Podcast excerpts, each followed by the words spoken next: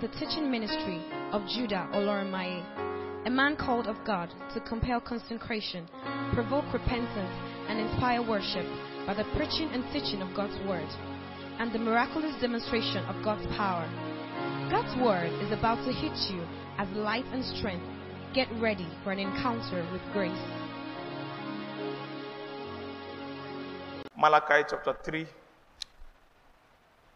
and verse 10.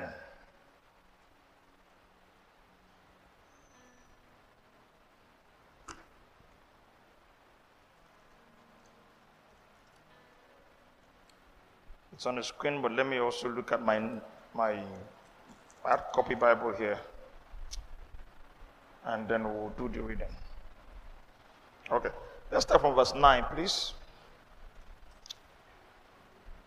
Start from verse 9. Sorry, let's start from verse 8. Are we together? Please pay attention to reading. And um, pay attention to not just what is said, but what is taught. Will a man rob God? Yet ye have robbed me. But ye say, Wherein have we robbed thee? In tithes and offerings. Ye cursed with a curse, for ye have robbed me, even this whole nation. Bring ye all the tithes into the storehouse, that there may be meat in my house, and prove me now herewith, says the Lord of hosts, if I will not open you the windows of heaven and pour you out a blessing, that there shall not be room enough to receive it. Verse 11. And I will rebuke the devourer for your sakes, and he shall not destroy the fruits of your ground. Neither shall your vine cast her fruits before the time in the field, says the Lord of hosts. Verse 12. And all nations shall call you blessed, for you shall be a delightsome land, says the Lord of hosts. Hallelujah. I'm teaching tonight on tithes, offerings, and church givings. Tithes, offerings, and church givings. Let's pray in a minute. Lord, we trust that your spirit will bring clarity to this conversation and that we would be blessed and edified. In Jesus' name we are prayed. Tithes, offerings, and church givings. Now, before I go into the bulk of my teaching, I want to first of all say that this topic is a very controversial and contentious one, and we may never really arrive at um, some form of unity through um, the ages of this present time. Before I was born, the tithe debate and the tithe controversy existed. When I leave the earth, it will continue. Except to have other evidences that clearly instruct in this direction based on the evidence we have right now. It is always going to be left for debate. It's going to be up for debate. Those who teach against the tithe have their point. Those who teach for the tithe have their point. My job this evening is not to convince you against the tithe or for the tithe. It is to show you what the Bible teaches. Beyond what the Bible says, show you what the Bible teaches, show you the tone and the emphasis of Scripture concerning the subject. And then, of course, let you decide. I like to teach like that. I don't like telling people what to do. I show them what the Bible teaches. Not just what is written, but the spirit of the scriptures. Then I say, well, you choose for yourself what you think you should do. But irrespective of anybody's stance on the tithing debate, um, I have met good Christians who do not tithe. I've met poor Christians. When I say poor, I mean people that are not too spiritual who also tithe. So, irrespective of where you stand on the debate, it is not something that we should begin to exaggerate in its implication. People who often say extreme views or give extreme views about the subject should be careful. Anybody saying that if you don't tithe, you go to hell is a liar. And I don't care what the person said, who the, who, who the person is. The person lied. Maybe the person is not a liar, but the person didn't say the truth. All right? Also, anybody who says if you are giving tithe, you are doing something wrong, is also lying. I will show you from scriptures. However, like I said, it's an age long debate that may never really end. And you would soon see why it is so because we have very little evidence to support or oppose the subject. But we can deduce based on the spirit of scriptures, based on spiritual common sense, and come to a reasonable, logical, or reasonably logical conclusion. Are we clear on that? Okay. So, what I'm going to teach tonight will be very clear, very thorough, very direct, yet it will leave you to decide what you think is the right thing to do. And I'll also give you my own personal sentiment, and I believe that I have the Spirit of God. Glory to God. Glory to God. Glory to God. So, the first mention of the tithe is with respect to Abraham. Um, after he returned from war, he met Melchizedek and he gave him a tenth of the spoils of war. The phrase, the tenth, is 1 over 10 or 10% or tithe. And that's the first mention of the tithe. However, in my study, I've discovered that the concept was not something that began with Abraham. No. But the first mention of the concept is with respect to Abraham's offering to Melchizedek, a tenth. And this is also referenced in Hebrews chapter 7. However, it was referenced to show the superiority of Christ in the Melchizedek priesthood over the Levitical priesthood. If you don't understand what that means, don't worry, we'll get there and thoroughly explain. But Abraham's tithe giving is mentioned by the writer of Hebrews in Hebrews 7. All right? And but the essence of this documentation was not to teach for or against tithe. It was just to explain the superiority of Christ in the priesthood of Melchizedek or in the order of Melchizedek over that of the Levites. Because the concept that the writer of Hebrews used was that Levi, who was a great grandson of Abraham, was in the loins of Abraham when Abraham paid or gave tithes to Melchizedek. And so, because Abraham gave tithes to Melchizedek, Levites also gave tithes to Melchizedek. And since the person who receives the tithes is greater than the person who gives the tithes, Levi is inferior to Melchizedek. And Melchizedek is greater than the Levitical priesthood. And so, although Jesus did not come through the Levitical priesthood, he's still superior to the, to the Levites. Do you understand that? That's the reason why it was mentioned. But I'm just saying that to trace the beginning and the origins of the tithe conversations in scriptures. So there are about four books and chapters where the tithes conversation is um, thoroughly mentioned, not explained, but mentioned. Let us see them one after the other, and then we'll begin to unravel and unfold. Deuteronomy 14, verse 22 to 30. Deuteronomy 14 and verse 22 to 30.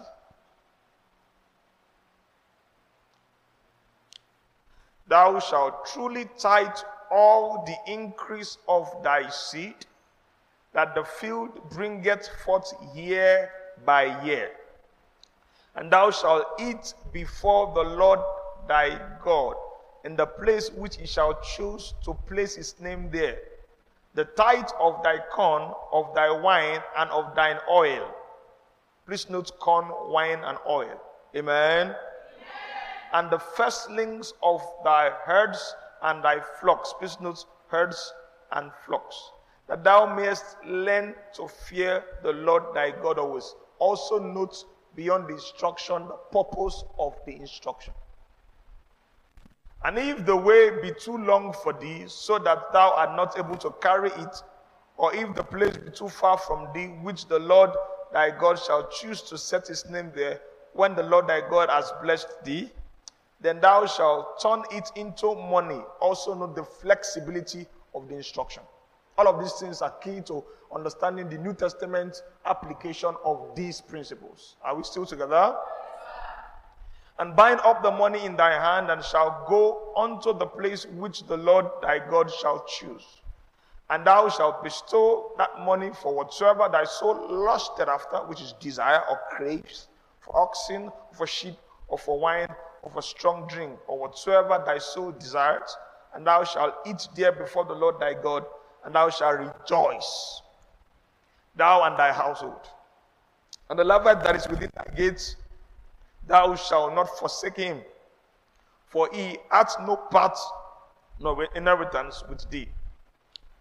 At the end of three years, thou shalt bring forth all the tithes of thine increase. Please note the other dimensions of the instructions. It's still tithes we're talking about.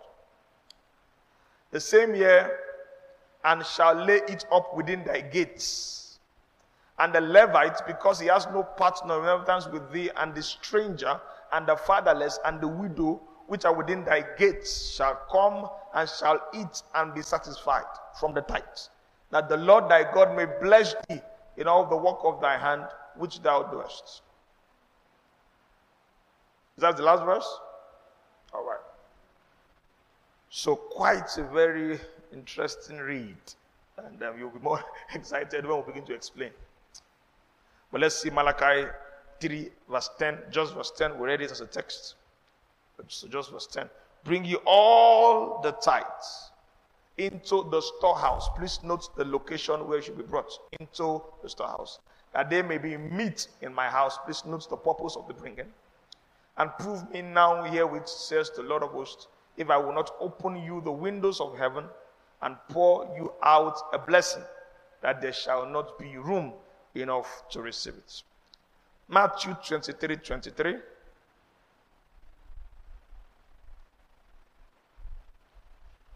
Woe unto you, scribes and Pharisees, hypocrites, for ye pay tithe of mint and anise and cummin, and have omitted the weightier matters of the law. PRU, I'm quoting oh, you, you're not on the screen. Of the law and judgment and mercy and faith. These ought ye have to, these ought ye to have done, and not to leave the other undone. Hebrews chapter 7 and verse 1 or verse 5 to 9.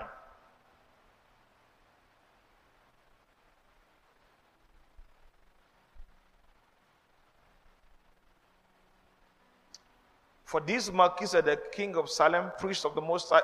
Sorry, do verse 5 to 9, please. And verily that verily they that are of the sons of Levi who receive the office of the priesthood have a commandment to take tithes of the people, to receive tithes of the people according to the law that is of their brethren, though they come out of the loins of Abraham. We're reading to verse 9, please. But he whose descent is not counted from them received tithes of Abraham and blessed him. Talking about Melchizedek, yeah? That he had.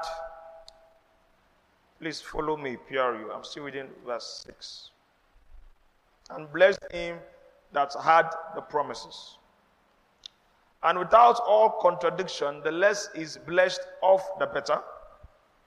And here, men that die receive tithes. But there,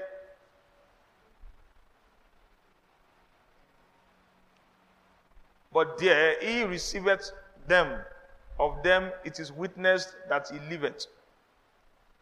And as I may so say, Levi also, who received tithes, paid tithe in Abraham. Hallelujah. Okay. Now, there are a few other mentions of the subject of tithes. But these are the bulk emphatic ones. So putting all this information together, we can now begin to teach and explain the biblical position on titans. Glory to God. The first argument against the tithe is that it is an Old Testament concept or it is a Mosaic law concept. And that since believers are no longer under the law, tithing automatically is discarded. Well, even if you are going to teach against the tithe, that's a lame excuse. That's a lame defense. It doesn't really hold water. Why? Because of two reasons. First, like we read from Abraham's life, Abraham was not under the Mosaic law and he practiced the tithes. Such that even when the writer of Hebrews was going to mention about the tithes, it was Abraham that was the conversation starting point. Of course, we have seen why he mentioned that to explain the superiority of Melchizedek and Jesus. But the writer of Hebrews acknowledges that the tithe is not a Mosaic law concept. Amen. So that argument does not stand. If you are not going to tithe, it cannot be based on, well, we're not under the Mosaic law. That's not really a solid argument against the tithe. However, to say that just because Abraham tithed, every Christian should tithe is not also a solid defense because there are many things that Abraham did that we're also not doing. Abraham offered sacrifices, burnt sacrifices, all of those things he did. All right, Christians do not do all of that. So just because Abraham did it does not mean we should do it. Amen. So we have to understand the subject beyond just his Old Testament and his New Testament. That's not how a Christian should reason. Once again, all scripture, Old and New Testament, given by the inspiration of God, and when they are properly examined and interpreted, it is profitable for doctrine. So we can get doctrine from Abraham's tithing act. We can get doctrine from Abraham's circumcision act. We can get um, doctrine from Abraham's um, other activities that we may not really emphasize and focus in the new covenant. Are we still together here? Okay. However, to explain the use of the old covenant and even the Mosaic law, which we are not entirely discarding, we are reminded that the Mosaic law was like a schoolmaster. In simple terms, you can say the Mosaic law was primary school teacher. One of the reasons why the Mosaic law came with seeming threats of curses was because it was like a primary school setting. How many of you were taught while growing up how to cross the road? Please raise your hands. We taught how to cross the road. How many of you heard something like if you want to cross the road, look left, look right, look left again? How many of you were taught something like that? How many of you were warned and threatened to be flogged and punished if you don't do it like that? Okay. So the law, as a school master, a primary school master, will give specific instructions and sometimes come with threats because the capacity of those under the law could not take thorough holistic education. So a baby, little child, four year old, five year old is told, when you want to cross the road, you must. I don't want to hear I forgot to. You must look left and look right and look left again before you cross. And if you fail to look left again, I could scold you because of that. I could punish you because of that. I could beat you because of that. All of that threatening and punishment was to install a safety mentality in that child. Are we still together? Now, when the child is 15, 16, 18, he does not need to be threatened like that anymore and says you must look left and look right and look left again. That information is not really important in that sense. The child already understands that the essence of those express instruction was to install a safety mentality. Now we have grown up to understand it's all about safety. It's not about left and right and left again. It's just about safety. What God was teaching, or what the schoolmaster was teaching, is not left and right and left again. It's be careful, be thorough, all right, because you could die here if you are not careful. And so, in the new covenant, we enter into university classes. We are no longer under the law in the sense that we are no longer being taught by a primary school teacher. So all the left, right, left, right, and if you don't do it, we will punish you. It's no longer applicable. So when we teach about tithe, we don't say there is a devourer, there is a curse. We don't do all of that. Because all of that was for primary school education. The capacity to understand the whole counsel of God, the people did not have it. So they had to be threatened, they had to be warned. There'll be a devourer, there'll be a curse. Just so that they can understand the essence of the divine instruction. Hallelujah. Follow me closely. I'm going somewhere with all of this. Because if you are going to get any doctrine from scripture of the old covenant, you can't get it by just saying, eh, that one is old covenant. We are in New Testament. No, no, no, that's not how it works. You must first of all understand what is the purpose of the old covenant. What's the essence of the old covenant? And Galatians the 4 tells us it's a schoolmaster. And that once we have become matured, we no longer need a schoolmaster. Are we still together here? So, tithing under the Mosaic law is no longer applicable for any New Testament Christian. I'll say that again in case you didn't hear me.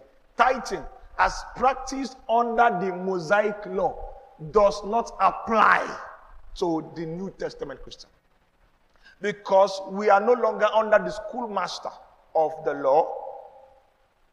We are under, as it were, the professor of grace.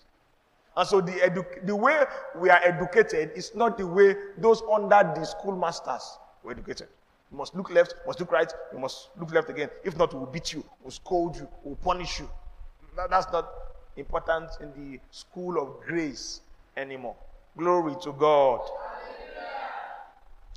In the old covenant, under the Mosaic law especially, the tithe was practiced as tax. The tithe was practiced as tax. It was not just a religious principle, it was a civil principle. It was not just to attract spiritual blessings, it was to service national principles and practices. So it was practiced as a tax. Do you understand me here tonight? So in the new covenant, that obviously does not apply. Because we are not practicing that kind of government, as it were. Where, okay, we are running a government and then we are taxed, we are, we, are, we are taxed to run the government. Not like that. I'll soon show you the implication of the so called taxation principle of the tithes. However, we don't give tithes as a tax because it was not just a spiritual practice in those days, it was a civic practice. Of course, Israel was not separated in the sense of civil and spiritual obligations. Their entire civil framework was intertwined with their religious and spiritual life. So even their spiritual leaders um, were also civil leaders, and their civil leaders were also spiritual leaders. Are we still together? Follow the conversation closely and slowly. I'm trying to take my time so that you can really get it. So we don't tithe like, like we are taxing or we are giving tasks in the new covenant.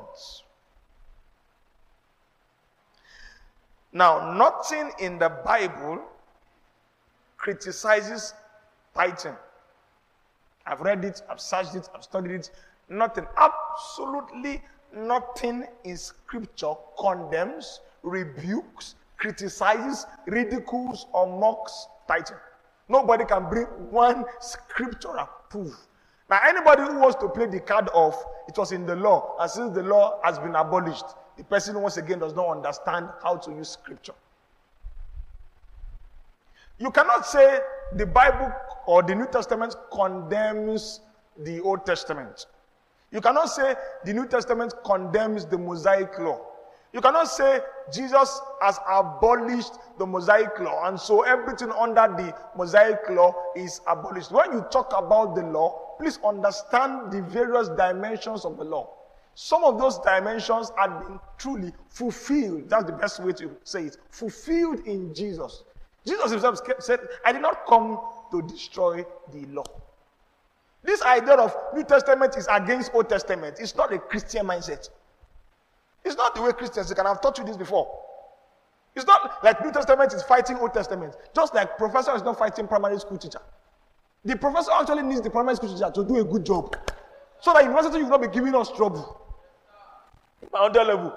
I was supposed to have mastered the dy/dx, but I did not. I didn't do further maths in secondary school. And then we got to university, and the lens, I learned we were going to do five kinds of mathematics. As a chemistry student, I was like, Are you kidding me? I didn't do for further maths. I said, That's your headache. So the professor will be teaching, and he will say, Well, you already did this in secondary school, the dy/dx. And I was I did not do it. He says, I can't help you because this is university. You're supposed to have mastered that one. I can't help you here. So I failed three of my mathematics under level courses. I failed it. Amen. I had to go and read the dy/dx again, integration, master it on an elementary level before I now wrote, wrote the exams and passed. So the, this whole idea of if it's in the Mosaic law, the New Testament is against it and opposes it. That's not how you read the scripture. There are many in the Mosaic law that set a pattern. Listen to the words I'm using. A pattern for New Testament practices. Why did Apostle Paul quote the Mosaic law? If the Mosaic law was abolished, Ephesians chapter 6 and verse 1 and 2 is Mosaic law in the sense that it was under the law of Moses that it was established as a law. Honor your father and your mother. This is the first commandment with a promise. Why did Paul quote it if you are going to say the Mosaic law has been abolished? Everything in the Mosaic law has been thrown away. That is Mosaic law. It is no longer useful. That's not how a Christian talks. That's not how, that's not the intelligence of a New Testament believer. Glory to God. So once again, nothing in scriptures, nothing, whether passively or actively, whether indirectly or directly, condemns the tithe. Nothing. Never was the tithe ridiculed, mocked, criticized, rejected. Never. But also in the New Testament, nothing directly commands or instructs the tithes. In the New Testament, you cannot see one instruction towards tithing, not one. You can't see any command to tithe in the New Testament. The emphasis of the Old Covenant, listen, the emphasis of the Old Covenant was specific instructions concerning givings. They were named, they were labeled. You give, you tithe, you pay your tax. There were specific instructions concerning givings. Give to widows, give to the priests, give to the poor, give to family. They were specifically labeled. In the New Testament, the emphasis shifted from specific instructions to a general overview of the principle. A general overview of the principle. It's the same thing with every other instruction, too. In the Old Covenant, you are given instructions about everything what to do with your neighbor, what to do with your enemy, what to do with your friend, what to do with your wife, how you must wear clothes, how you must tie hair, how you must dress. In the New Testament, it just says love. A general overview. Are you following me here? Just like the example I gave. Primary school, they will teach you when you want to cross, look right, look left, look right again, look left again. Specific instructions because the capacity to understand a holistic instruction is absent. But when you are grown, you just say, be careful. It does not mean that look right, look left is demonic. Mm-mm. Doesn't mean that. Are you following me here? So although the scriptures does not in or the New Testament does not in any way instruct tithing, it does not mean the New Testament does not support tithing. Hey, are you with me? Just because the New Testament does not command, let me give an example. Just because the New Testament does not command you, for instance, with respect to don't wear breastilolo, does not mean the New Testament does not support modest dressing. Are you following the logic here? So people say the Bible is silent on women dressing. Well, actually, that's not even true. First Timothy 3 and second um, Peter mentions women should dress modestly. Okay? But to now say in specifics, the Bible is silent about cleavage. Is the Bible really silent about is it cleavage or cleavage? Now, just because it is not mentioned verbatim does not mean there is no general overview perspective about it. Are we together now? So, in the Old Testament, you see specific instructions about give, give to this and give this percentage, give in this place, give at this exact spot, give like this. In the new covenant, you just see general instructions about giving. Give cheerfully, give bountifully. Do you understand here? But to say that that now means that the New Testament teaches against tithing, no, no, you're not studying it well.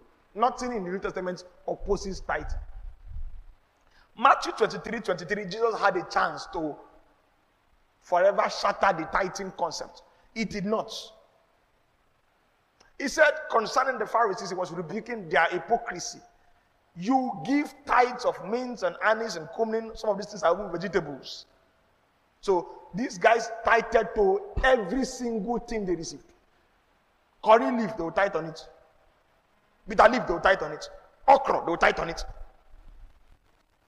And he says, You have omitted the weightier matters of judgment, mercy, and faith. So let me say emphatically judgment, mercy, and faith is weightier than tithe. Amen. But Jesus now says, concluding this statement, this ought ye to have done and not to leave the other undone. So Jesus says, both of them should be done. Are we clear? However, it will not be scripturally honest to say Jesus used this to command tithe. No, it did not necessarily in this tone command the tithe. That once again, when you're studying scriptures, don't just see what is written. See the tone, see the spirit of what is written. I will not say Jesus commanded us to tithe because the Bible says this ought you to have done and not to leave the other undone. I will not say that. I won't say that. I will however say that Jesus did not condemn the tithe. And Jesus, I will say Jesus encouraged the tithe. But command is a strong word. To say Jesus commanded the tithe, no, I won't say that. Glory to God. Are you learning anything tonight? Follow me, follow me, follow me, follow me carefully. So, the scripture does not condemn the tithe. The New Testament does not command the tithe. The emphasis in the New Testament is a general instruction towards giving. Give bountifully, give cheerfully, all of that, does not give particular labels as commands and instructions. But I've already told you why. That is because the New Testament assumes that you have sense. Now, even if you are not told that you should give your friend in need, that you should have, you should have sense. Do you need a Bible verse to tell you if your friend is in need, give him? You don't need that. You are not in the old covenant. You are not under the schoolmaster of the law to be told verbatim everything. You don't need that. Okay, let's progress. Are we still together? To better understand the concept of the tithe, and once again, I'm using this phrase concept. You see, many of the Old Testament practices should be understood as concepts and principles not necessarily as straightforward instructions, concepts, and principles. For instance, what is the idea behind circumcision? Why did the old covenant command circumcision? What is the idea behind don't eat certain food? What is the idea behind don't wear certain clothes? Understand the principle understand the concept, then understand its implication and application in the New Testament. Are we still together? One of the ways you can do that with the tithe is to compare it with the Sabbath. Is the Sabbath is the Sabbath um, a biblical instruction? Is the Sabbath an Old Testament instruction? Is the Sabbath a Mosaic law? Is it amongst the Ten Commandments? Should the Christian observe the Sabbath? Amen. Now, if the Christian observes the Sabbath, it already shows you that, okay, he has to observe the Sabbath as a principle because if you observe it in the strict letter of the law, the Sabbath is a Saturday, first of all. Are we together? And that is also relative. In Dubai, the Sabbath is a Friday. Here in Nigeria, the Sabbath is a Sunday. And since the resurrection of Jesus took place on a Sunday, all the apostles now, as it were, converted the Sabbath to Sundays. So notice that they understood the concept, but applied it in a New Testament way. Are we following here? You don't just rubbish the concept and say it's Old Testament. That Sabbath thing. is Old Testament. Because some of the things you will see, even in, for instance, Colossians chapter 2 speaks about the Sabbath as a type and a shadow that has passed away. Okay? That's in the strict adherence of the letter, the Sabbath has passed away. Jesus is our rest. Glory to God. So the rest is not just a day. It's not just, I mean, a time of the calendar. It's a person. In that sense, Jesus is our rest. The Sabbath has passed away, has been fulfilled in Christ. But the principle also applies. Not just as a spiritual etiquette. Because even machines need to rest. Even those who labor need to rest. One of the purposes of the Sabbath was actually to help servants rest so that they won't be overworked. Even donkeys, animals needed to rest. The principle still applies. As a businessman who is a Christian, you're not supposed to employ people and be overworking them. It's, you are breaking the law of the Sabbath. Like that. So to say the Sabbath is discarded is a Mosaic law. Mm-mm. The same way the tithe is a principle. What is its application in the new covenant? Is there an application? If there is, what exactly is the application? So if you understand how you can, you know, practice the sabbatical principle, you probably also have learned or you can learn how to practice the tithing principle. Glory to God. Remember, you don't tithe like you are giving taxes, like you're under the law. No, we're not under the law, yes. But the principle has to be studied and also applied. That's how we become scriptural believers, not just by cherry picking on some New Testament portions and saying this was New Testament, this was Old Testament. That's how illiterate Christians do. Solid Christians don't do that. They understand that all scripture is given. So we now deduce, we deduce and say this one is fulfilled in Christ, but the principles can still be practiced by the believer. Glory to God. Let me give another example to help you understand the principle of the tithe. If I command you, okay, if you get born again and I give you instructions and I said, well, as a new convert, you must, every time you wake up in the morning, you must, first things first, pray and read your Bible for one hour. And I give a particular time for one hour. Are we still together? And I say, You must. Oh. Say, Must. And then next week I call you and say, Are you praying for one hour? And if you say no, I say, Hey, you're not doing well. Be careful, oh. you're not doing well. After five years, huh, I don't expect that I'll still be giving those exact instructions of you must pray for one hour. After five years, it does not mean if you prayed for 30 minutes, you have sinned. Hello? But that principle of give God your first one hour, is it a good principle? That's, that's, that's how you must interpret the tithe. Not in the verbatim letter instructions, but in the essence of it. Why was the tithe instructed? And how does it apply to the New Testament believer? Why does a pastor tell a new convert to pray for one hour first thing in the morning before he touches his phone? Why? What's he trying to do in, that, in the heart of that person? Then what can I learn? I'm not a new believer, but what can I learn from that principle that the pastor is teaching a new believer? That's how you must be as a New Testament Christian. Glory to God. Anybody can easily play the lazy card of it's legalism. How can you say I must pray for one hour? It's legalism. You, you don't understand it if you talk like that. It's not legalism, it's building habits. Because that person is new. When he's grown, he can now be flexible with the habit. He can say, I didn't pray in the morning, but I'll pray at night. Are you following me here? Eh. And in fact, he should say, I have prayed in the morning, but I also pray in the night. he shouldn't just stop at the elementary instruction. The elementary instruction was just a guide. Now that he's mature, he should do beyond the elementary instruction. Glory to God.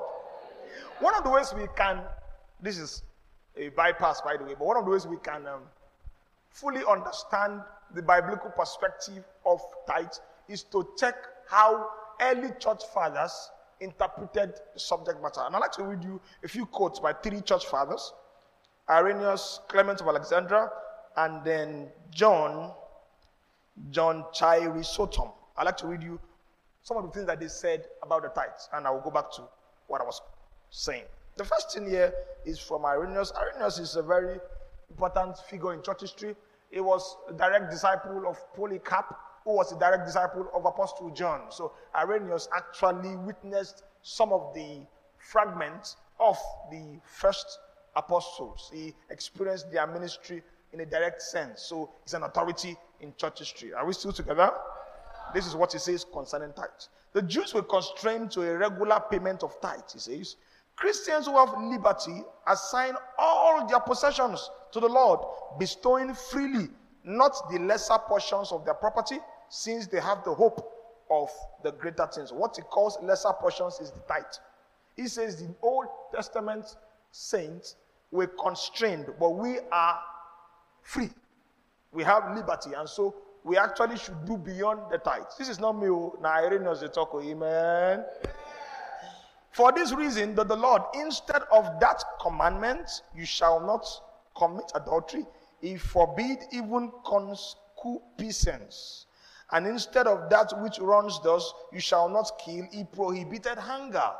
And instead of the law enjoining the giving of tithes to share all our possessions with the poor, notice all our possessions, and not to love our neighbors only, but even our enemies, and not merely to be liberal givers and bestowers, but even that we should present a gratuitous gift to those who take away our goods. So Irenaeus understood that, see, the commandments are given specifically. Don't commit adultery, don't kill, don't steal. The New Testament doesn't need all those verbatim instructions.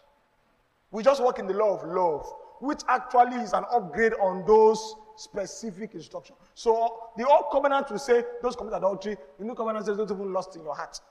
It's a higher level. Hallelujah.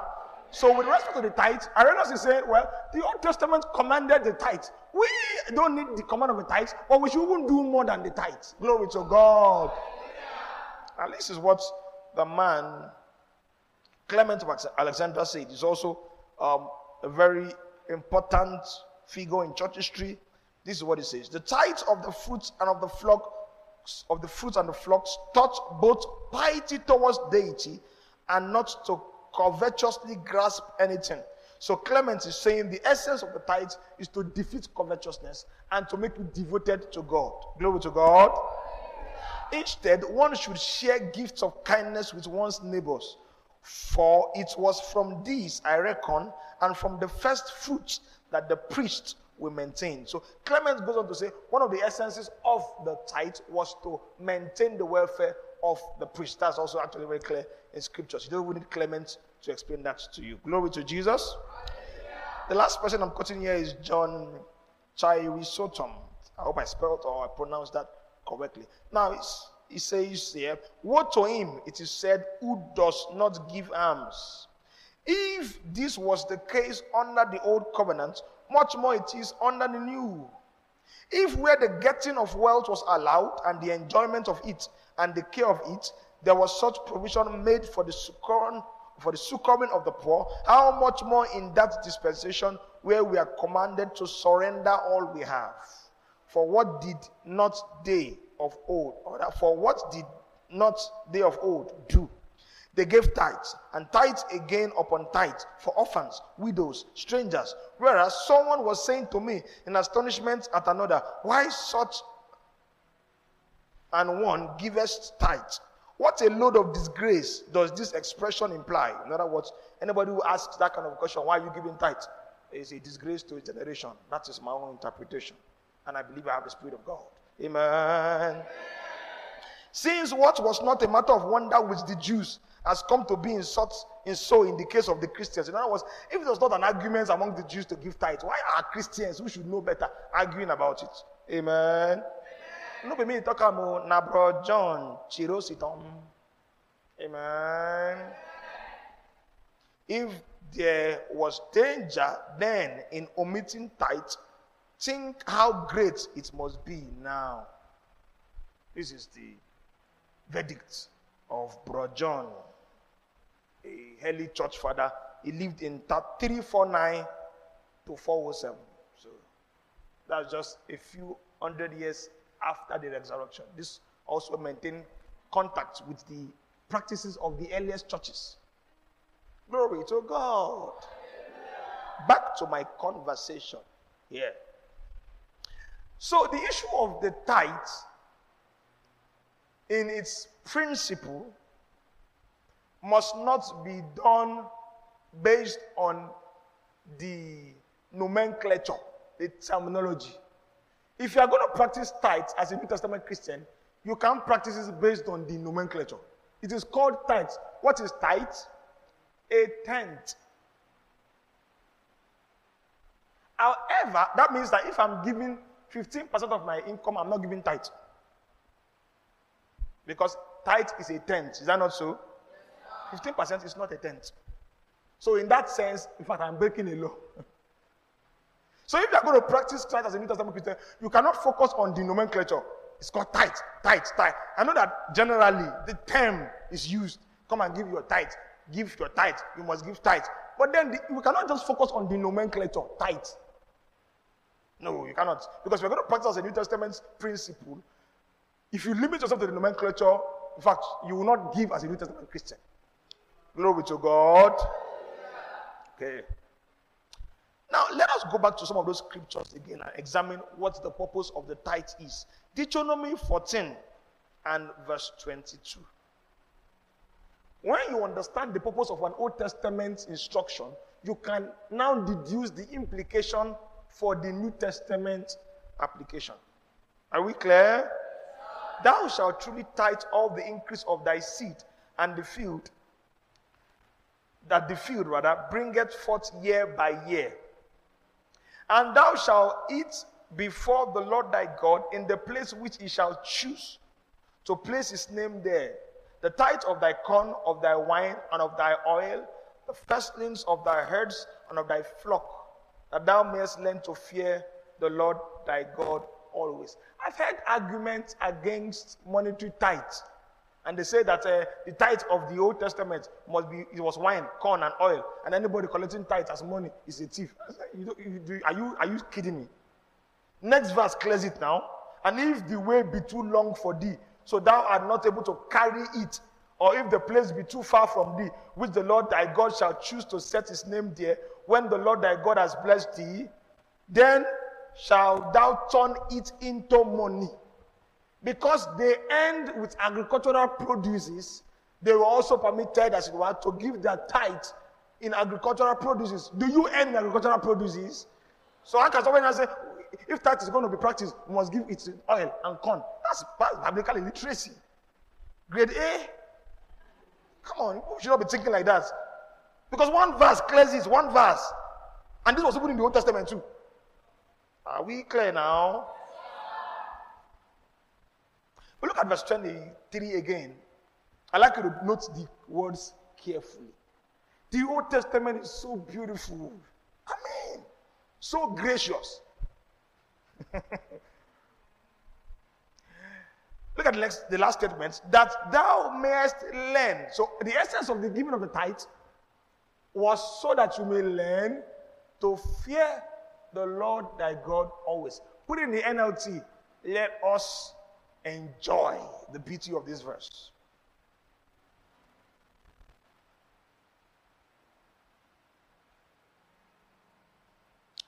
Doing this will teach you to always fear the Lord your God. This is not the version that may give me a clue, but this is enough for me. Uh, I can. I don't have time. I can check several other versions. But the concept is this.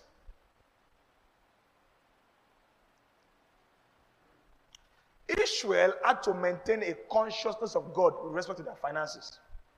We saw that they were instructed, don't, don't forget, it is God that gives you power to make wealth. Deuteronomy 8 18. And one of the simple ways to maintain the word fear of God is to maintain consciousness of God. One of the simple ways they were taught was that when you earn your harvest, take a tenth. In giving the tenth, you are reminded that it was the Lord of the harvest that blessed me. Are you following now? It was a principle to teach divine consciousness. or it was an instruction to give to teach divine consciousness. Because in the final analysis, it's not like God needs the tithe. No. It's not like God is hungry. It is to help the giver maintain because money can make people forget God. When people are like they reach food, when they don't chop belly food, he said, I will build another barn. And God said, To who fool tonight? Because he forgot. One of the ways they remembered was by giving the tithes. So every time they brought the tithes, they remembered it was the Lord who gave us power to make wealth. Are you following here? Now, that same concept is also useful in the New Testament. Even though the tithe is not commanded and taught verbatim, if I teach you, for instance, that when you become a salary earner, look look at it. When you become a salary earner, gather your first salary, split it into two, and give your parents half. Is it a bad idea? Why am I giving that instruction? So that you don't forget, except you're an orphan. Now people pay your school fees. Oh. You're not a big girl. Who pays your school fees? Oh? Now, if I teach you that in the New Testament, somebody will say, no, that's legalism. No, that's not legalism. That's just common sense to remind you. Because you can forget. That's not legalism. That's the same concept, the same principle for the tithe. That when I last enter, baga, we now have shoulder pad. We say, tithe. And in giving the tithe, you are remembering the Lord who gives me power to make wealth. Do you understand? That's all. That's all. That's all. That's what he's trying to teach. If you can remember the Lord without giving the tithe, that's fine too. It's fine. But if they work, tithes they work. When you bring that money, I say 10%. Lord, now you do this one. If they work. If you give tithe, you know that it, it reminds you that God, God blessed me. You will not be taking ah, ah. You won't be taking like that because you are practicing the principle that reminds you. Glory to God. Back to Deuteronomy 22, please. We're reading, I think, verse 24. Hi. This time is running, and PRU is not helping my soul. Let me open my Bible. go. Okay. Now, when the Lord your God blesses you with a good harvest, okay, but reading uh, the NLT, we can keep on with it. The place of worship he chooses for his name to be honored might be too far for you to bring the tithe. If so, you may sell the tithe portion of your crops and herds, put the money in a pouch, and go to the place the Lord your God has chosen. When you arrive, you may use the money to buy any kind of food you want. Now, already we see that there are different kinds of tithes. In fact, eventually, by the time you calculate all that Israel gave or were commanded to give under the Mosaic law as tithes, it was adding up to about 23%. There was a tithe that they brought and gave. There was a tithe that they also ate from. There was a, there was a tithe that they gave once in three years.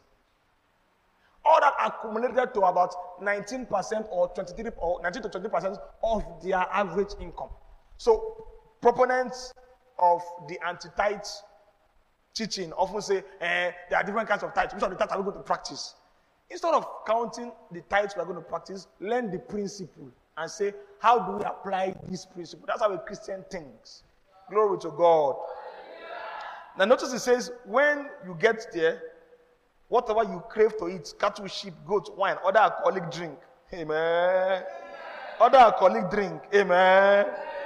In no way you go to Shayo. Once again, you read the Old Testament instruction, you now check what the New Testament application. Bible says we should be drinking alcoholic drink with our tithe. I have used my tithe to buy Guinness. That's not how to apply this scripture. Amen. He says, then feast there in the presence of the Lord your God and celebrate with your household. So, one of the principles of the tithe, or one of the essences of the tithe, is to cause rejoicing actually is to, you see, because when you bring your substance, you eat your craving, and you rejoice in the presence of God. God was not just teaching rejoicing, He was teaching rejoicing in the atmosphere of divine consciousness. Glory to God. That's why we don't go to club. and say, God has blessed us, we're going to come. What we do is that we bring the tithe and the other expressions of generosity to the house of God, and there we rejoice before the Lord. So the tithe was not just a taxation principle, it was to facilitate divine consciousness and rejoicing in the presence of God. It was also to teach the principle that the tithe was for the Jews' good. When you bring the tithe and use it to buy food that you eat and you eat, and your, your mouth will go chop You go enjoy them. It was telling you that it was a way of teaching them that God's instructions is for your own good. It's for your enjoyment, for your own benefit. Are we following that here? Do not neglect the Levites in your town, for they will receive no allotment of land amongst you. Because they received no allotment of land, they were not going to farm. And because they did not farm, they also they did not have access to harvests like the regular Jews. At the end of every third year, bring the entire tithe of that year's harvest and store it in the nearest town. So I told you this was another dimension of the tithe. Give it to the Levites who will receive no allotment of land amongst you, as well as to the foreigners living amongst you, the orphans, the widows in your towns, so that they eat and be satisfied. Then the Lord your God will bless you. So, one of the essence of the tithe was also to maintain the welfare of the spiritual leaders called the Levites. Glory to God. Glory to God. Glory to God. Those who teach against tithing claim that, well, in today's generation, there is something like Levites. Once again, that's a poor way of interpreting the scriptures. Yes, there's nothing like Levite because I'm Nigerian, I'm not Jewish. But what is the role of the Levitical priesthood? To provide spiritual services. Now, are there people providing spiritual services today? Yes, Simple. You see the way people interpret scriptures, you, have, you cannot just put marvel that. Ah, ah, how about now? So, those that provide spiritual, I don't want to use the word coverage, but spiritual leadership. One of their crosses is that they must do the work without distraction. Glory to God.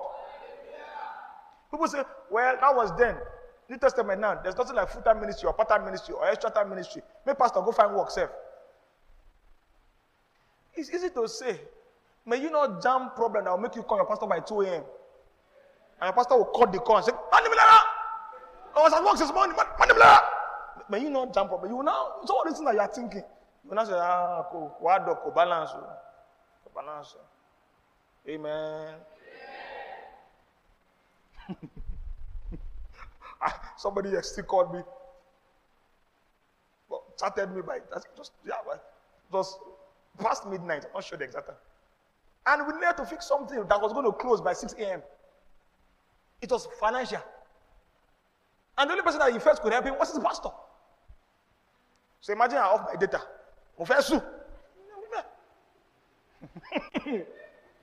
so when people say things like, eh, in that time, eh, they, did not have land, but now, pastor said, thank money pass. no be so, amen.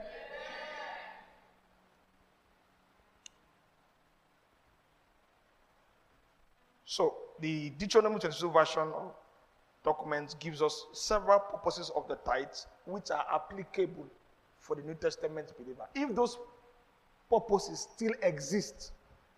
Now, should we rejoice before the Lord? Yes, should we have the consciousness of God with respect to finances? Yes, should we cater for those who are spiritual oversight over us? Yes, so, if what we use to do all of those things is called the tithe, we should not be arguing about whether it is 10%, eh, one tenth, whether it is Mosaic law. Mm-mm.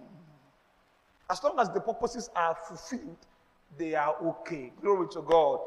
Same concept, Malachi 3. Put, put it in Malachi chapter 3. God gave the instruction and gave the essence of the instruction. Verse 10.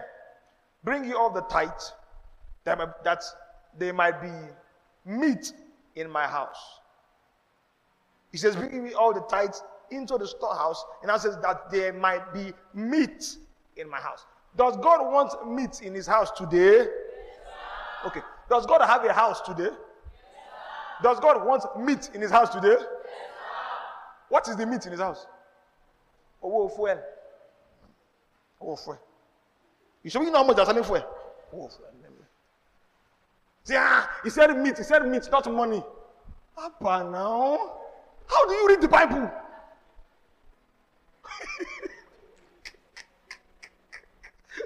How do you read the Bible? We're talking about the implications now. Glory to God. So the meat for now is owó fuel, owó den, owó light. Hmm?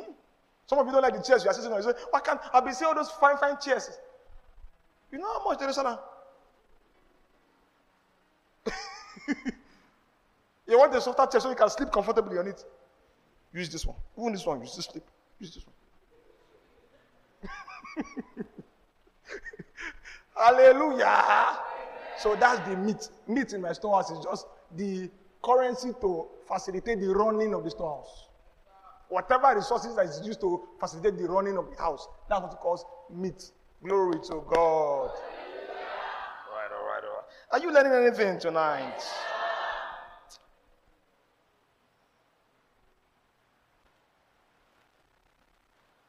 Okay, there's a verse in First Corinthians 9 that and verse 9 that just also re-echoes the thing I'm teaching here. But uh, let me just say it and then probably just tie this up. First Corinthians 9 9. For it is written in the law of Moses, Thou shalt not muzzle the mouth of an ox that treadeth out the corn. Paul now says, This is not an agricultural conversation. So when you hear tithe of wine, tithe of uh, corn, tithe of this, you don't now say, and eh, the only tithe we should receive is in agricultural terms. No. Paul now says in verse 10. Okay, right, verse 9 too. Does God take care for oxen? That is, is he concerned about oxen? Give me the NLT. You understand what it means by does God take care for oxen?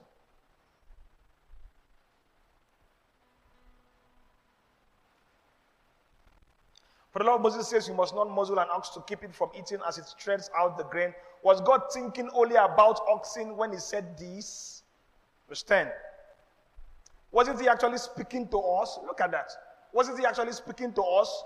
Yes, it was written for us so that the one who plows and the one who threshes the grain might both expect a share of the harvest. And he was talking about generosity towards men of God. That's the context of the conversation. Are we clear with that? So anybody telling you tithe was was agricultural produce? No, the person does not know how to properly interpret Old Testament scriptures. Glory to Jesus. So divine consciousness, provisions for the priest and the poor, expressions of honor, and also a principle of holiness. I don't have time to explain all this clearly, but all of this were the essence, or all of that was the essence of the tithe, the purpose. Let me say that explain that last one. The principle of holiness. The idea was seen not just in the tithe, which is the tithe. Eh, see, the tithe is actually an expression of the first fruit. It is also in the same bracket as the consecration of the firstborn. It was a holiness principle. God, for instance, with the firstborn, God said, um, all of me get now. To affirm that truth, your firstborns will be given to me. Are we together? And by giving the firstborn, whether of men or animals, or of harvest to God, all other bonds were sanctified. When I give a tithe, or if I give a tithe, I am affirming divine ownership and control of the other 90%. The idea of the New Testament tithe is not that I've given God his own, no. the other one, now my own. Oh. No. It was only a token of affirmation, a representative of other things. The tithe is not what God owns. The tithe is a symbol that God owns everything. Are you following that? So when you bring the tithe, you are reminding yourself, He owns me. He owns all that I have. Glory to God. That's the, that's the concept. And that's not a concept that the New Testament Christians should discard. No. Now, we don't practice the first-born dedication verbatim. Anybody that is giving birth first, like parents now, we carry him to school of father. That's not how we practice it. However, it will not be wrong to now say, God was giving that instruction so that the Jews will be reminded that He owns them. So when I give birth to my child, I must train them in the way of the Lord.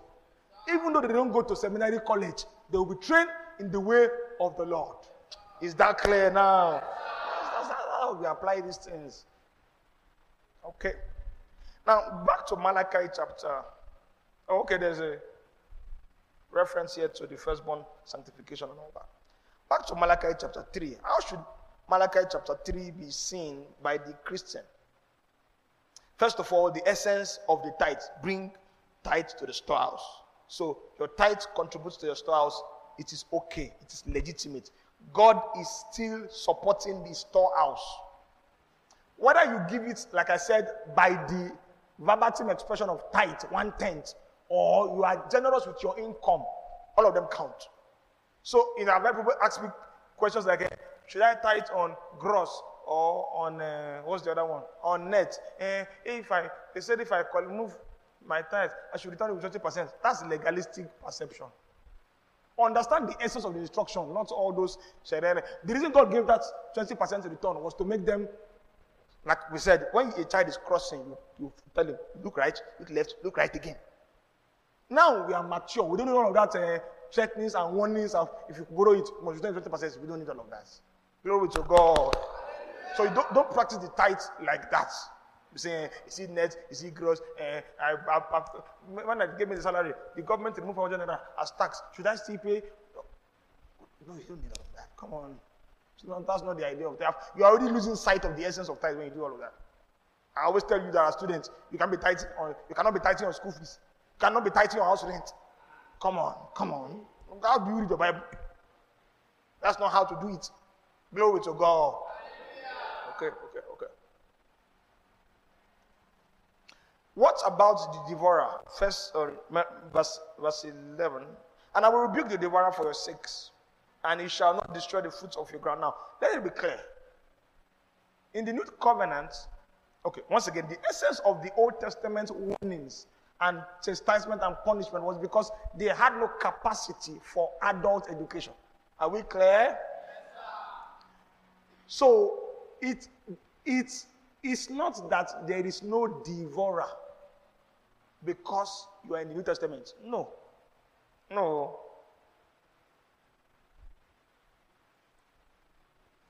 However, because we are adults and you want to cross a road, you're not going to be told, Moto go jam you. We just tell you, be careful. But if a child is crossing, we tell him, Moto will jam you if you don't look right, look left, and look right again. But when you're talking to an adult, you don't have to tell him, Moto will jam you. Do you understand what I'm saying here?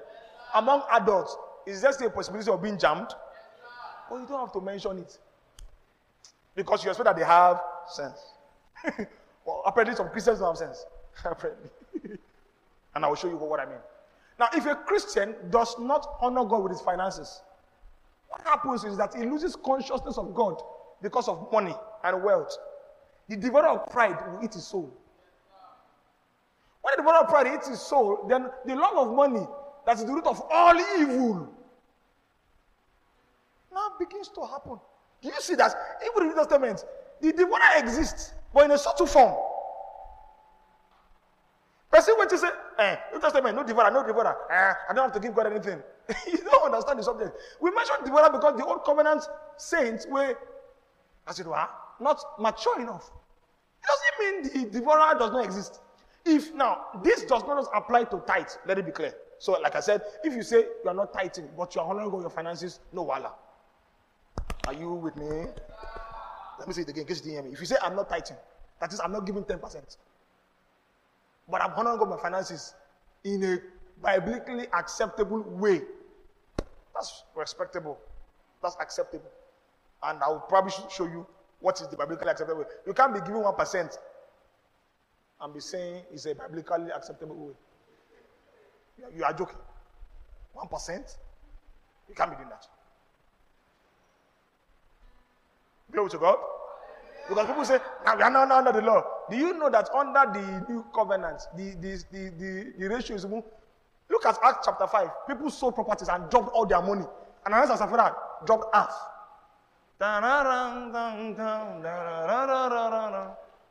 You, you, you, when you say uh, we are no more under the law, know what you are saying. Know, know what you are calm down. you know what you are saying. Amen. Glory to God. Glory to God. Of course, by the way, I should clear that in honesty. It was not like they died because um, they did not give 50%. They died because they lied to the Holy Ghost. Okay.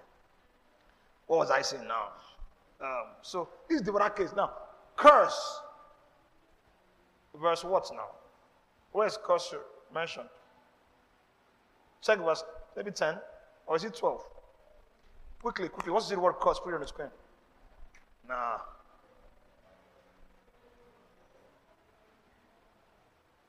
You are cursed with a curse, for you have robbed me, even this whole nation. So, because they did not give their tithes, they did not pay their tax. Once you broke the law, there was a curse. That's the, that's the way the covenant operated. Once the law is broken, a curse is activated. The essence now, the reason God did now, why did God initiate that kind of a system? Can you hear me? Yes, don't be distracted. Okay? Why God initiated that kind of a system was to facilitate repentance. The cause was not to destroy them, was to help them see that we are not working in the covenant. Let us turn back to God. Are you following me now? What is the Testament implication? If someone does not honor God in his finances, and he begins to experience anything that is not fitting to the description of God or the description of the blessing, it's supposed to be a reminder to him. I say, huh, I'm doing something wrong. So I'm going to repent. Now, the application of this should not now be, eh, we cannot be under any cost, so I must not tithe. Nah, that's not how you see it. That if you don't honor God with your finances, some things may go wrong. Now, some things go wrong is not necessarily God punishing you or cursing you. It is that you are not in the environment of the covenant blessing. And for instance, we see it in Ephesians chapter 6. It's a New Testament instruction quoted from an Old Testament instruction. It says, Honor your parents so that it may be well with you. So if it's not well with you, one of the first things I should ask is that, Am I honoring my parents? I should say, No, I'm not at the curse. Ah. Ah. You shouldn't say, I know, I have a covenant of long life. Hey, they say, honor your parents so that you may live long. And I say, no, in the New Testament, you don't live long by honoring your parents. Away, away, kilo share. That's not how to interpret scripture. Glory to God.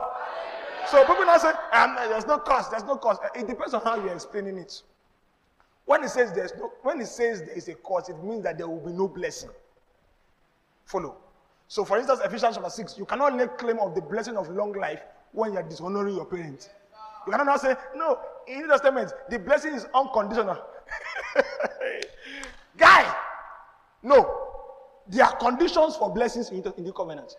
It is not about God withholding blessings, it's about you staying in the environment of the activation of that covenant. Glory to God. So you need to understand how you apply and interpret Malachi chapter 3. Let me say this. There is, I've mentioned it in passing.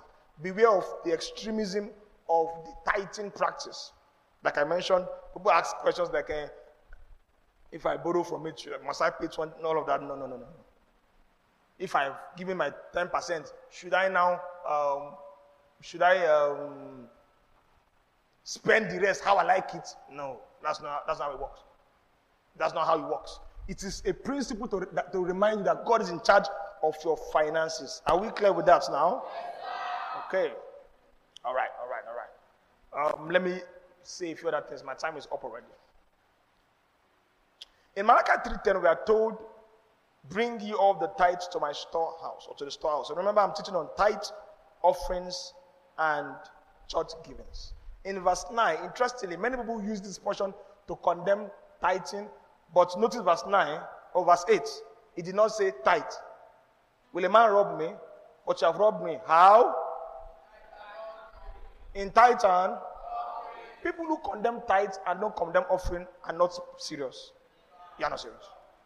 You are not, you are reading, you are not reading the Bible we are reading. Or your interpretation of it is so flawed, you don't understand the basic interpretation. So all of this conversation is not, that's why it's not just a tithe conversation, it's a financial stewardship conversation. In tithe and offerings, a man can rob God.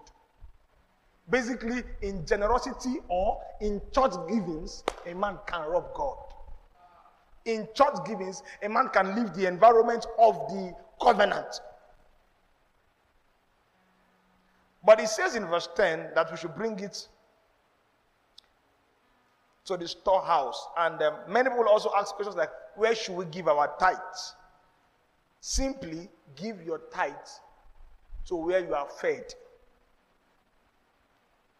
One of the reasons the church should, let me say it emphatically, the local church should be on the receiving end of the greatest generosities of believers, And which is unfortunate. It's unfortunate the local church is not on the receiving end of that. Because there are many tele, television evangelists who receive most of the funds that church people give, Christians give. Christians don't give in their church and they give to great apostles. There's nothing wrong with giving to the apostles, but the church, and I'll show you why. Why is that the church is also the best means to practice every other essence of the tithe. Follow closely. Are we still together? The essence of the tithe was not just to maintain the lot of the priests, but also the lot of the poor. Follow? And then, more importantly, the lot of the priests who could not walk. So people come to local churches and they say, I am poor. Pastor, give me food. So the, the, in, in receiving funds from Christians, the church also does charity. Missionaries write to the church. We are going on missionary activity. We want support. In supplying funds to the church, we are also supporting missionaries. That's why you must understand the position of the church as the ultimate priesthood structure in the new covenant. Some people say, well, I can give my tithe anywhere. Actually, that's true. But those anywhere you are saying may not do as much as the local church. The local church will do charity towards the saints, charity towards the unsaved, charity towards missionary. The local church does every, any kind of generosity. Are we getting it now? So, if you say, where should I give the tithe? The, of course, the storehouse, where you are fed spiritually. It is also clear that many people go to churches where they're not feeding spiritually. They go to churches because their parents go there. They go to churches because it is close to their house. They go to churches because their friends go there. They are not learning anything. They are not growing spiritually. That's why when you say give their tithe, they say, no, I'm going to that church, but I'm, I'm going to give, another, give the tithe somewhere else. I will tell people, if you're not feeding from a church spiritually, leave the place. Why, why are you there? Leave the place. But if you are feeding from a place spiritually, it is proper, it is reasonable that you tithe there. Glory to God. All right. And, uh, okay, what this will not be too controversial, so let me not say it. Let me not say it. Because the definition of church is relative. Uh, quite very relative.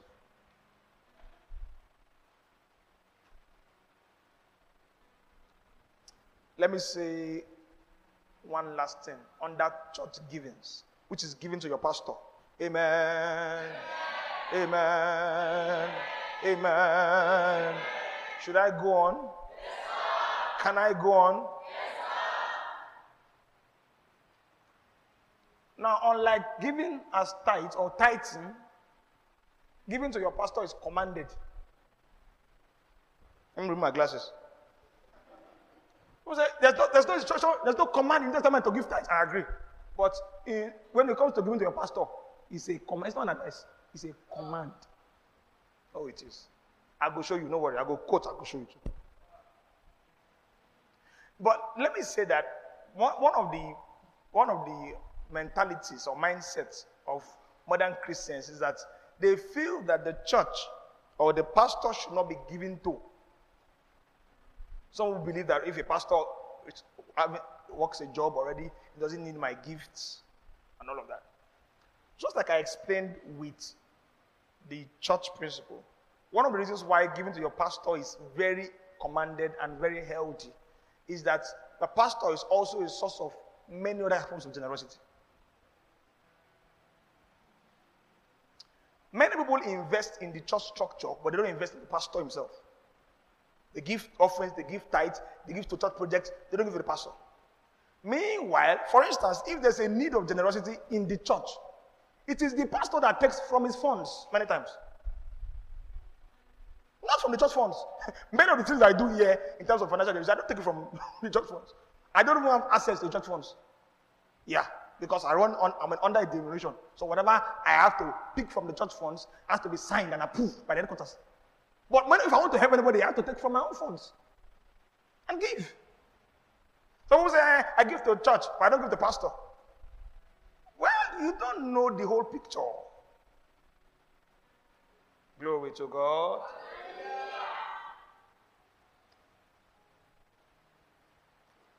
Giving to your pastor, like I said, is commanded. A few scriptures, several actually, but let's do First Corinthians 9, which we read earlier.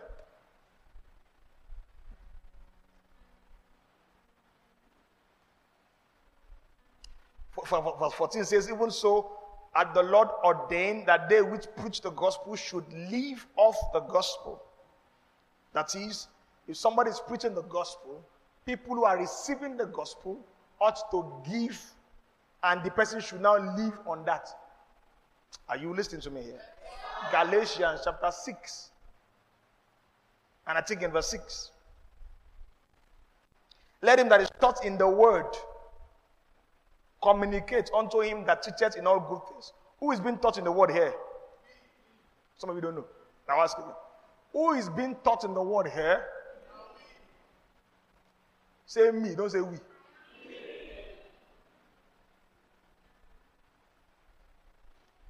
Put it in another version so that you not say, the Bible not say we should give, say we should communicate. Put it in another version. King James can mess me up here. I'm communicating. I send him text message. Hmm. Those who are taught the word of God should provide for their teachers. Is that clear? Is that clear? For the tithe, you can say, no, the Bible does not command, command to tithe. Okay, this one is commanded. It's instructed here. If you are being fed the word, God expects you to provide for your teachers. Provide is a strong word. He doesn't even say give. He says provide for them. Like a father providing for his son. Provide for them. Why? It is to facilitate focus. So if you provide for me, and I don't have to think about when will I get money, when will I get money, I can focus on the ministry of the word. Glory to God. Once again, put your heart on the essence of the instruction. Don't just think that Paul is ash. Ah, this Paul said, how you go say make I provide for pastor? Ah. Ask yourself, why, why is Paul saying I should provide for my pastor? Why? So that he can focus on the ministry of your spiritual well-being. So you take care of him physically so that he can take care of you spiritually. Is that clear? That's the sentiment in First Corinthians 9 too.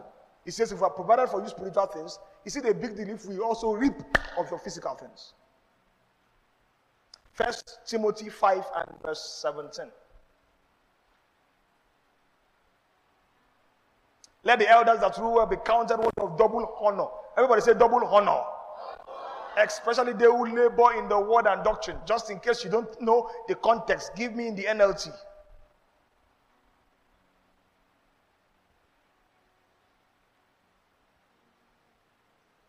Elders who do their work well should be respected and paid well. Everybody say paid well. Paid well. Say paid well. Paid say paid well. Paid well. Not be me talk more. Especially those who work hard at both preaching and teaching. Do I work hard at teaching? Yes, Hear me well, baby. Come on. But this Bible stop. I'm teaching you Bible here. If I work hard, you should pay me well. I would say, God is your reward. Don't bring that card here. Paul knew that God was his reward. But he taught the saints. Glory to God. This is scripture, and uh, You not to say I dey hungry, make I close. But it's for your good. Philippians chapter 4 shows us from your, for your good. Let me show you as the last verse. Philippians chapter 4, start from verse, not sure, maybe 16. It's for your good. It's for your good. It's for your good in two ways. One, the blessing that comes with it, and there's a blessing that comes with it. Two, your pastor prioritizes on ministry. On ministry. I say this emphatically to you without any shame. The financial givings and generosity I receive outside this church is 100 times more than I receive from the church. Yet, now when they chop me pass, you hear me Wednesday, you hear me Sunday, and sometimes many times Friday. And they chop me pass, and they use me pass. It's a principle of justice. The same way when the Bible says, honor your parents. It is that they have labored over you. It is only just that you also reciprocate. It's just a justice principle. And God, who is a God of justice, will never be happy at injustice. Never. You are feeding well. Say, hey, my pastor, they preach. Oh boy, yeah, word now. But you have never said, uh-uh. what does the Bible say about giving to my pastor? You, you know the Bible reads that side.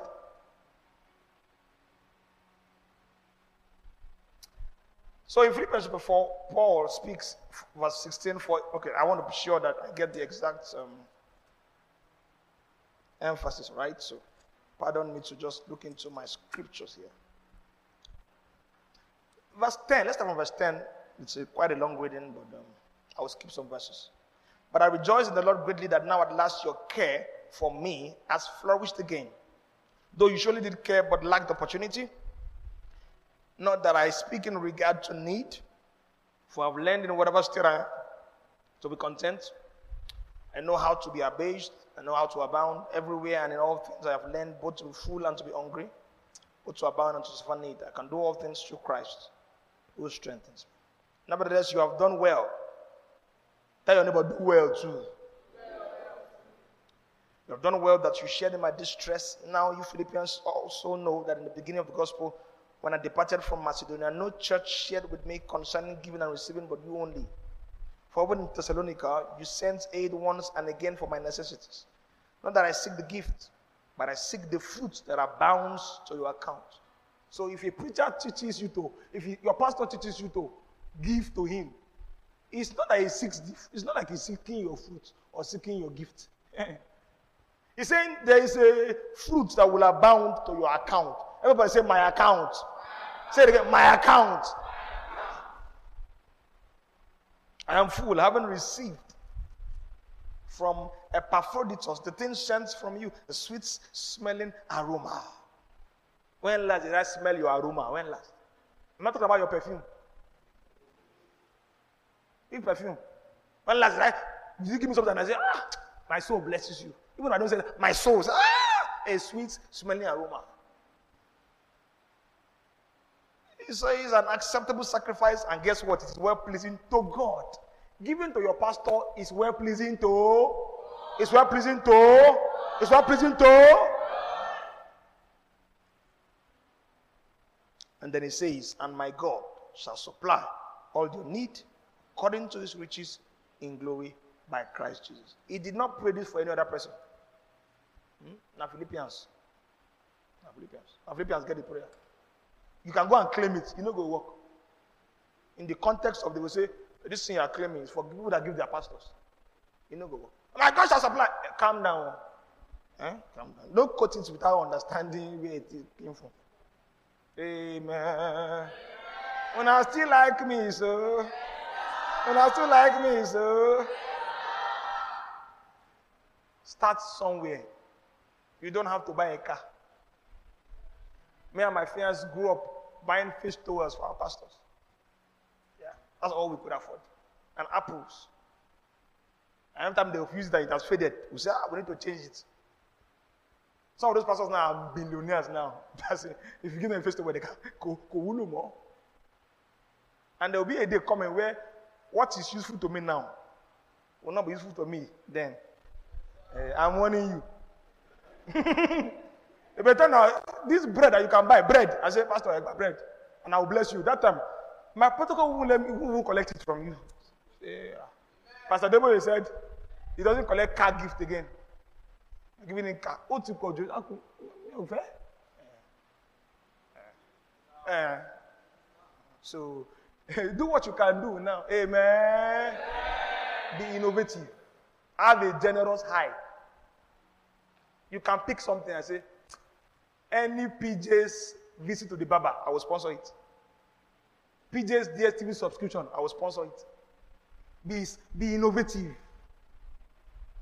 PJ's cologne, I will sponsor it. I don't use expensive stuff. Hmm? Glory to God. Have you learned something? All right, that's the end. We trust that you've been blessed by this teaching. We look forward to receiving your testimonies, prayer requests, and feedbacks. You can send us a mail at judahmaye at yahoo.com. That is J U D A H M A Y E at yahoo.com. Till next time, remain in the consciousness of God's word and power. Thank you.